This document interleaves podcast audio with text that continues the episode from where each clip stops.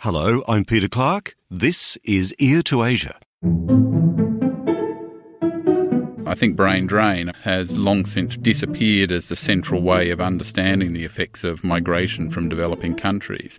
These individuals are seen as a resource that the country can draw on, one that is beneficial as a source of investment, as a source of access to trade markets, as a source of human capital. So China and its engagement with the Chinese diasporas, the government now encourages them to invest capital and attract highly skilled professionals from overseas to serve the country. In this episode, how do diasporas give back to their homelands?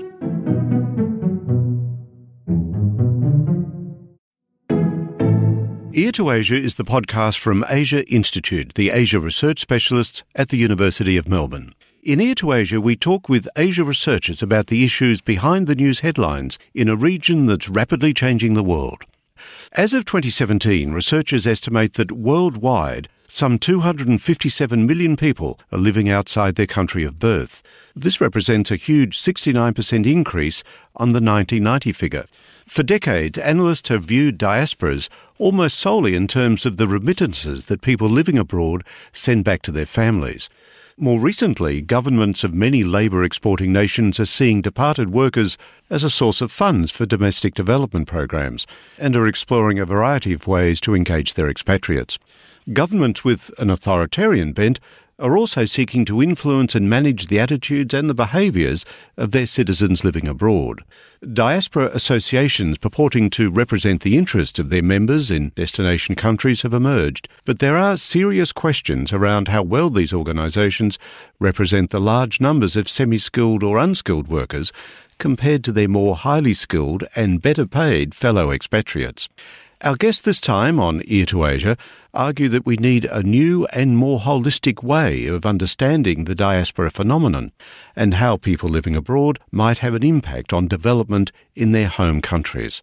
Professor Andrew Rosser is a political economist from Asia Institute at the University of Melbourne, and Associate Professor Yan Tan is a demographer from the University of Adelaide. Andrew, welcome back, and Yan, welcome to Ear to Asia. Thank you. It's a pleasure to be here. We're going to be using this word diaspora right through our conversation today, Yan, and it's a complex word. It denotes something perhaps obvious, but as we dig into it, it's quite complex, isn't it? So let's start for our listeners to try and get their head around what a diaspora actually is and its pluralism. Your specialty is Chinese migration. Help us understand what actually we mean by diaspora. I would define diasporas as migrants and their descendants who are born overseas living on the basis of temporary or permanent visa situations. But the key thing is that diasporas keep relationships with their native countries. Yeah, look, I think that's really the key difference between the notion of diaspora and international migrants, for instance, which is another term that often gets used as a substitute for diaspora. Diasporas are different to international migrants in that they incorporate subsequent generations. It's about the descendants of migrants, not just the migrants themselves. And it's fundamentally concerned with those individuals who maintain a linkage back to the homeland. A migrant, in theory, could go overseas and become disconnected from the homeland. That individual would not be a member of a diaspora because they lack those linkages. Can I add another couple of parameters beyond what the ones that Yan just laid out for us initially?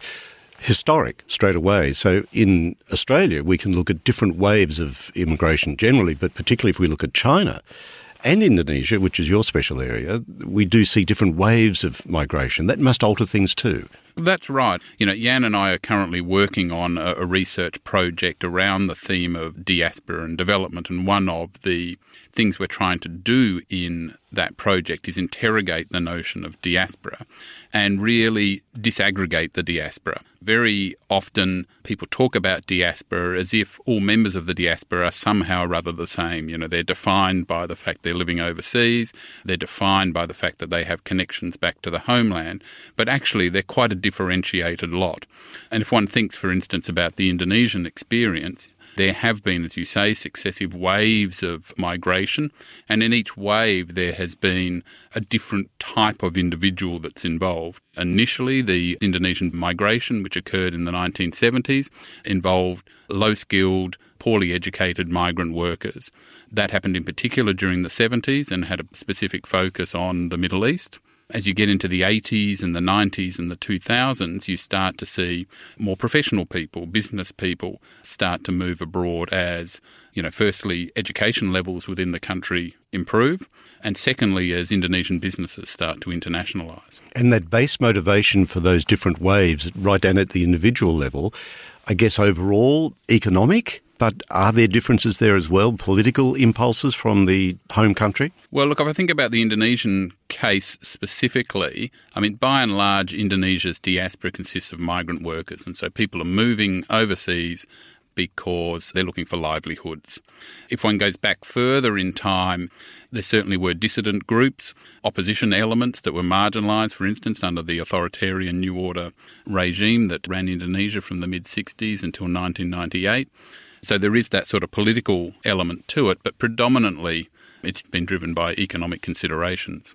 And Yan, similarly for China, going right back to, of course, the gold rush in Australia and those earlier waves. And later on, perhaps we can talk about shifting attitudes to those different cohorts.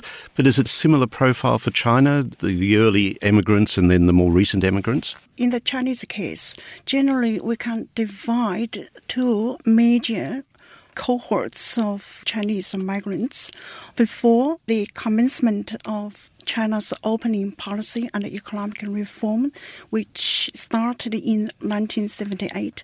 Before that, old generations of Chinese migrants generally were less or semi-skilled. But after that, the new generation of Chinese migrants, including highly skilled professionals and a growing number of Chinese students, pursue their higher education degrees from developed countries, and also the young generations of old diaspora yeah, families growing in North America or European or Australia or other Asian countries generally they are well educated. They were born in those foreign countries.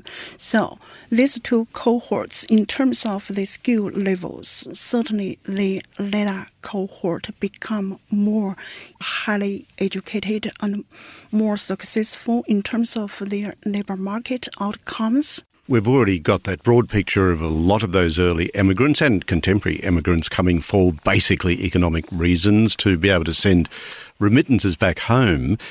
Clarify for us just what that flow of remittances is like in the Indonesian situation. How much money is going back to Indonesia and how regular is that return of remittances to the original country? The overall figure is around 9 to 10 billion US dollars in remittances flows to Indonesia each year. From all the diaspora? From all of the diaspora, that's, that's not a really big amount, is it? Look, it's not a particularly big amount, and Indonesia is often compared unfavourably to a country like the Philippines, for instance, in that respect. That 9 to 10 billion US dollars equates to around about 1% of gross national income. So it's not a particularly large amount if you compare it again to a country like the Philippines or Bangladesh, for instance, has, but, but it's not insignificant either. No, it's not insignificant, but of course the Philippines would have a large number of people, perhaps in the Middle East, working in perhaps low-skilled roles, domestic servants, etc. Well, Indonesia does as well. You know, the Indonesian diaspora is largely concentrated in Saudi Arabia, Malaysia, Singapore, Taipei, and Hong Kong. And most members of the Indonesian diaspora are low wage, low skilled workers the sort of typical profiles of Indonesian workers are the domestic maid, the male construction worker, the male plantation worker. They're far and away the largest types of Indonesian worker. Indonesia simply doesn't have the overall number of migrant workers that some other countries have. The estimates, um, and they're not overly reliable, um, range from about 2 million to about 9 million. The most recent one, produced by the World Bank, is that Indonesia's global working force, a migrant worker force, totals 9 million people. I think of Indonesia these days as a very vibrant sort of country, having a very vibrant export industry. Just describe for us more what that balance is between their, well, I don't know if it's a dependence, but certainly they enjoy the remittances compared to what they're doing in terms of exports. I think, in contrast to a country like Bangladesh or the Philippines, Indonesia is much less reliant upon remittances as a source of foreign income. The Indonesian economy for many years now has really been driven, at least on the export side, by natural resources, and as a source of foreign exchange, that's vastly more important. Nevertheless, I think the volume of remittances is particularly important for the families that receive those remittances. It plays a significant role in terms of reducing levels of poverty, improving access to health and education services, and so on. My sense in the Indonesian case, though, is that the conversation around the country's diaspora is increasingly turning to that relatively thin sliver of the diaspora that is relatively well educated, relatively well off, often has employment in professional capacities or in the business sector, and the benefits that can potentially be extracted from that particular group. You know, when senior government figures have made comments about the diaspora's contribution to development in Indonesia in recent times, it's focused very much on these sorts of individuals and the potential benefits that they hold for Indonesia in terms of, for instance, access to export markets, transfers of human capital. There's a recognition, for instance, that Indonesia has some relatively skilled people abroad who, if they were able to come home, could contribute to the development of, say, the education sector in Indonesia or improve the level of human resources available within the, the public service. So the conversation is increasingly turning to that sort of group and the the brain uh, drain it's not really understood in terms of a brain drain. I mean, I think that notion has long since really disappeared as the central way of understanding the effects of migration from developing countries. These individuals are seen as a resource that the country can draw on. An overseas resource an overseas resource and one that is beneficial as a source of investment, as a source of access to trade markets, as a source of human capital, even soft power, potentially soft power as well. Uh, you know, the the Chinese government is much more advanced in terms of the use of soft power, but even Indonesia has sought to exercise a degree of soft power through its diaspora, for instance, by harnessing the diaspora to promote Indonesian cuisine. Back to China, Yan, and I'm very interested to find out your view on how the Chinese government's attitudes to the different waves of immigrants from China has shifted over time. Early on, as, as I understand it anyway, there was a fairly negative attitude to people leaving China. That's clearly shifted now. Could you just chart that broadly, that shift in attitude from the uh, the Chinese government towards the Chinese diaspora?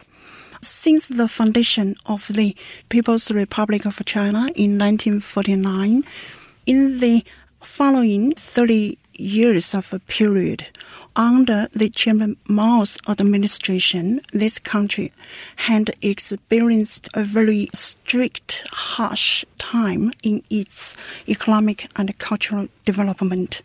And the Cultural Revolution until 1976 in particular. So China and its engagement with the Chinese diasporas, particularly those based in Southeastern Asian countries, become very difficult. A major shift has occurred since the commencement of the opening policy in the 1970s. In the 1980s, the country successfully established the four special economic zones in the East Coast regions to attract capital investment, which exactly targeted not only the remittances but also other revenue sources from diaspora population. In 1990s, government very positively realized the importance of both cultural and economic development significance of Chinese diaspora populations. Therefore, established regulations to encourage Chinese diaspora's capital investment in the country and also offered good opportunities through established laws and policies to offer Chinese diasporas more uh, cultural, political, social, economic benefits they can receive if they go back to serve the country. And turning to the new century, the government now made great efforts to highlight the significance and urgency of Chinese diaspora's engagement with their motherland, encourage them to invest capital and also attract highly skilled professionals from overseas to serve the country they are not necessarily required to physically reside in China, return to China. But the, they can make yeah, a contribution. Yeah, make contributions. Yeah, they can keep Australian citizenship or American British citizenships, or but they have a very close economic ties or academic relationships with the Chinese counterparts. That's a very important way. And in particular, in recent decade, a very new program was established to target highly skilled overseas Chinese professionals, started in 2008 until now, almost 10 years, attracted more than 8,000 high caliber professionals from overseas. Is, so, it, is that program focused more on science, engineering, IT, or is it a broader program? Focused on science, technology, engineering, and math, particularly focused on those high caliber professionals, academics, and researchers. Meanwhile, China has established a separate visa category termed as talent visa. It allows overseas skilled Chinese to easily get in the beginning one year and later three years. Would that include the arts? You used the word talent, yeah. so I couldn't help but ask. Does right. it include cultural and artistic activity? Yes, exactly. So academics, researchers, and university students can be classified as talent overseas populations. And also, they just lower the green card threshold so that more Chinese diasporas, those semi-skilled or even no-skilled, could return to serve the country. Andrew. I was just going to say that Indonesia is doing something similar, but with a whole lot less success as far as I can tell. Indonesia would like to see the quality of its universities improve. It has various targets in terms of where Indonesian universities will rank in global university rankings, and it's established a scheme that it uh, called initially the World Class Professors Scheme, and now it's known, as I understand it, as the World Class Scholars Scheme because they decided there weren't enough overseas professors for them to really focus on, so they've widened it out to a, a broader pool of academics, including junior academics. But the idea with this scheme is to try and get Indonesian academics who are living abroad to return to Indonesia and, at the very least, engage with Indonesian universities through collaborative research projects to try and help build up the quality of research occurring within Indonesian universities. Earlier this year, the government also opened up a stream within its public service recruitment program, especially for the diaspora. And the job categories that were specified as available for members of the Indonesian diaspora through this program included researchers and academics. But as I understand it, they had only 19 applications, of which 11 were ruled ineligible. So the government hasn't yet been terribly successful in getting Indonesian academics abroad to return home. And, and in large part, that's because the government is not making the sort of significant investments in research and putting in place the broader policy frameworks required in order for Indonesian universities to move up the global rankings of universities, in contrast to the Chinese case. So the environment academically is not all that attractive, perhaps, to Indonesians living abroad. Well, notwithstanding the fact that, you know, compared to a place like China, academic freedom is relatively strong, the issue is really more the overall investment, the sort of academic cultures that exist, which are still quite sort of patriarchal and patrimonial in nature, and teaching loads are massive as well, and, you know, funding for research is tiny. You're listening to Ear to Asia from Asia Institute at the University of Melbourne. I'm Peter Clark with Asian diaspora researchers Professor Andrew Rosser and Associate Professor Yan Tan. We're talking about the relationship between the diasporas and what they contribute to the public good in their homelands. Talking of education, Yan, as you know, Australia has a very large export industry in education, international students. Just outside the studio the University of Melbourne, we can see many Chinese students walking up and down the street. It's very obvious here. And I know that even among some of my own students at RMIT in earlier years, many did obtain permanent residency and with a view to, and some did, obtaining Australian citizenship. How does the Chinese government view that phenomenon, that process? Generally, that's the free choice of a people. Indeed, a growing number of Chinese students choose to pursue their degrees in firstly America, second, I think European countries, including Germany or Britain and France. In the Asia Pacific region, definitely Australia, New Zealand, Japan, Singapore are the major destinations of Chinese students. The major concern for Chinese students, we know lots of them have a dream to take immigration when they finish their degrees overseas. But the situation of the global change in migration in recent years makes international students difficult to choose when they finish their degrees. Therefore, there are two ways for Chinese students actually to choose. Uh, one way, totally up to them, they are free to choose to stay overseas, for instance, in Australia, to get their permanent residency or citizenship, seeking their dream in Australia and other parts of the world. But on the other side of the story is that Chinese government and also local governments and industry sectors as well. If we look at this year in particular, the mainstream media in China reported that almost all provinces from east to west, from north to south, have made great efforts and offered very good salaries and living conditions.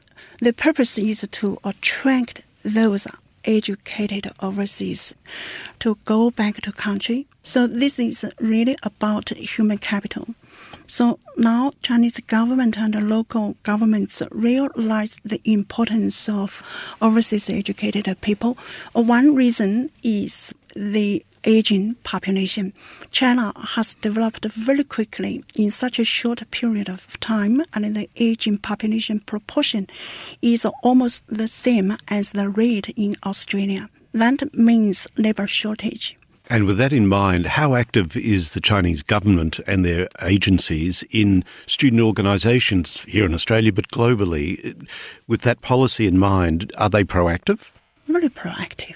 The Chinese government and provincial government agencies, including major industry partners or business groups, they send delegations to Australian universities. For instance, in my university, University of Adelaide, provincial groups come there to provide information sessions.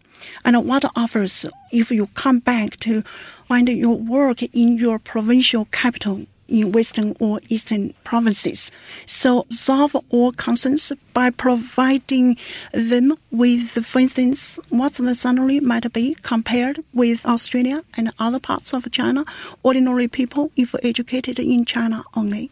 And also like the housing issue, a major consideration mm. of people returning to their hometown. And also the household registration status. That's very special in China. And people living in rural areas, they are classified as farmers. But if they migrate or reside in urban areas, they are urban citizens, and the social security benefits would be extremely different. Therefore, Chinese students do ask, can you offer me the Beijing or Shanghai? Um, and do they yeah, get that? Do they receive That's that? right. That's a very good offer if you received degrees from very good universities. And then if you go back home, they will offer you good salaries, housing, and uh, social security benefits. Andrew, earlier we alluded to these organisations, the diaspora organisations. Could you tell us more about those? When did they start to emerge and what were their aims? Well, look, if I think about the Indonesian case, there are a number of diaspora organisations. A lot of them have been around for a long, long time. Probably one of the most established is the Indonesian Students Association, which has been around since at least the 1940s and which brings together Indonesian students who are studying abroad, and that organisation has national chapters. The organisations that actually use the term diaspora, that operate under that label, though, are a much more recent recent invention, and they really date from 2012 when an organisation called the Indonesian Diaspora Network was established. The Indonesian Diaspora Business Council was established, and the Indonesian Diaspora Foundation was established as well. The Indonesian Diaspora Network is a sort of general organisation that claims to represent the diaspora across a range of different issue areas. The Indonesian Diaspora Business Council obviously has a, a focus on sort of trade and investment and more generally business linkages between Indonesia and its business diaspora abroad. And the Indonesian Diaspora Foundation is basically a, an organisation that seeks to raise funds in order to invest in development projects back in Indonesia. So they're the three main organisations that claim one way or another to represent uh, the diaspora. And in contrast to the broader composition of the Indonesian diaspora, which, as I said earlier, is dominated by Indonesian migrant workers, these are organisations that really are vehicles for or are associated with that thin sliver of more professional Indonesians, um, often working in business organisations uh, that live in OECD countries. How well do these organisations represent the bulk of the diaspora, which are perhaps more at the other end of the spectrum, low skilled or even unskilled workers? These organisations vary in terms of the extent to which they seek to incorporate Indonesian migrant workers. The Indonesian Diaspora Network subsequently split into two separate parts uh, Indonesian Diaspora Network Global and Indonesian Diaspora Network United. The United version of that organisation does make some effort to try and incorporate Indonesian migrant workers into their organisational structure. The other one, Indonesian Diaspora Network Global, has held a series of subsequent congresses, all in Indonesia. Those congresses, they've been quite lavish affairs, well covered in the media, and you know various celebrities and so on have presented at them. But they've generally created a space for Indonesian migrant workers to give some sort of presentations. I would say that the general story, though, is that broadly there is a bit of a disconnect between these diaspora organisations and Indonesian migrant workers. They really do represent very different stratas of Indonesian society and have quite different interests and policy agendas that they're pursuing. Andrew, we've circled around this, I think, but let's sort of nail it a bit more. How do you see the difference between the way the Indonesian government generally deals with its diaspora and interacts with its diaspora with development in mind and the Chinese government? We've heard a lot from Yan today about the Chinese government. How do you early on in this ARC research with Yan, how do you see the differences, the fundamental differences? Well, look, I have to say, I see an awful lot of similarities. The differences probably lie more in terms of the effectiveness with which that engagement takes place. The Indonesian and Chinese states are very, very different. Uh, the Chinese state is much better resourced than the Indonesian one, it's a much, much more powerful state. It has far greater reach internationally than the Indonesian state does. It's also an authoritarian state, uh, whereas the Indonesian one is a democratic one, and that really limits its capacity to exercise influence over its diaspora in quite the same way that the Chinese state does. Where there are some real similarities, though, I think are at, at least in two domains. The first is an emphasis on harnessing the diaspora for economic development purposes. You know, China has really put in place a whole range of different policies and mechanisms to try and make use of its diaspora to support homeland development, particularly economic uh, development. The Indonesian government, as I said earlier, has had very much a focus on the economic dimensions of their relationship with their diaspora. It hasn't yielded a whole lot just yet, other than via remittance flows. The other domain is in relation to citizenship. You know, when you have a diaspora, the issue of dual citizenship inevitably comes up, and especially when you've got citizens who are globally mobile, who work in professional capacities, who work for businesses, who are jetting around the world. If they've got a passport that makes it difficult for them to get in and out of countries, that yields demands for dual citizenship. Um, and certainly that's happened in the Indonesian case. The response from Indonesia has been, the Indonesian government has been so far to deny the possibility of dual citizenship. I gather China has had a similar stance as well. Yan, would you like to confirm that? The idea of the dual citizenship. In China, the central government doesn't recognize dual citizenship. Although dual citizenship is not allowed it has basically allowed Chinese diasporas to hold their household registration status. For instance, the Beijing Hukou or Shanghai Hukou, right? So there's still economic benefits, including the aged pension and the health care, still are there. So in that sense, Chinese diaspora still get good benefits. But now we see this situation has been observed by the central government. So we would expect major changes. In the Indonesian case, I mean, the response has been similar in a way. You can't get any hard data on this, of course, but it seems that it's not uncommon for Indonesians living abroad to actually have two passports. They just hide the fact that they have a second one and find ways of doing that. The other thing the Indonesian government has done has been to put in place a kind of makeshift temporary arrangement to make it easier for for members of the Indonesian diaspora to return home. So, for instance, until fairly recently, the longest term you could get for a so called visit visa was 12 months. That's now been extended to five years. And that was essentially the outcome of a demand from the Indonesian diaspora organisations for visa arrangements that uh, would make it easier for Indonesians to move back and forward uh, between countries pending the actual adoption of dual citizenship. The Indonesian government has also tried to follow the Indian model of introducing a so called diaspora card. India has introduced a card that has been quite widely adopted and is generally seen as something of a success. It provides real benefits to members of the Indian diaspora in terms of, you know, enabling them to purchase property, open bank accounts, and move back and forward between India and the countries where they happen to be living. The Indonesian version of the diaspora card is so far regarded by the diaspora organisations as something of a failure, as something that doesn't really provide any additional benefits beyond what they're entitled to under Indonesian law. So there's there's still some work to be done on that diaspora card, and I think there are certainly elements within the Indonesian government that recognise that and are trying to improve the card.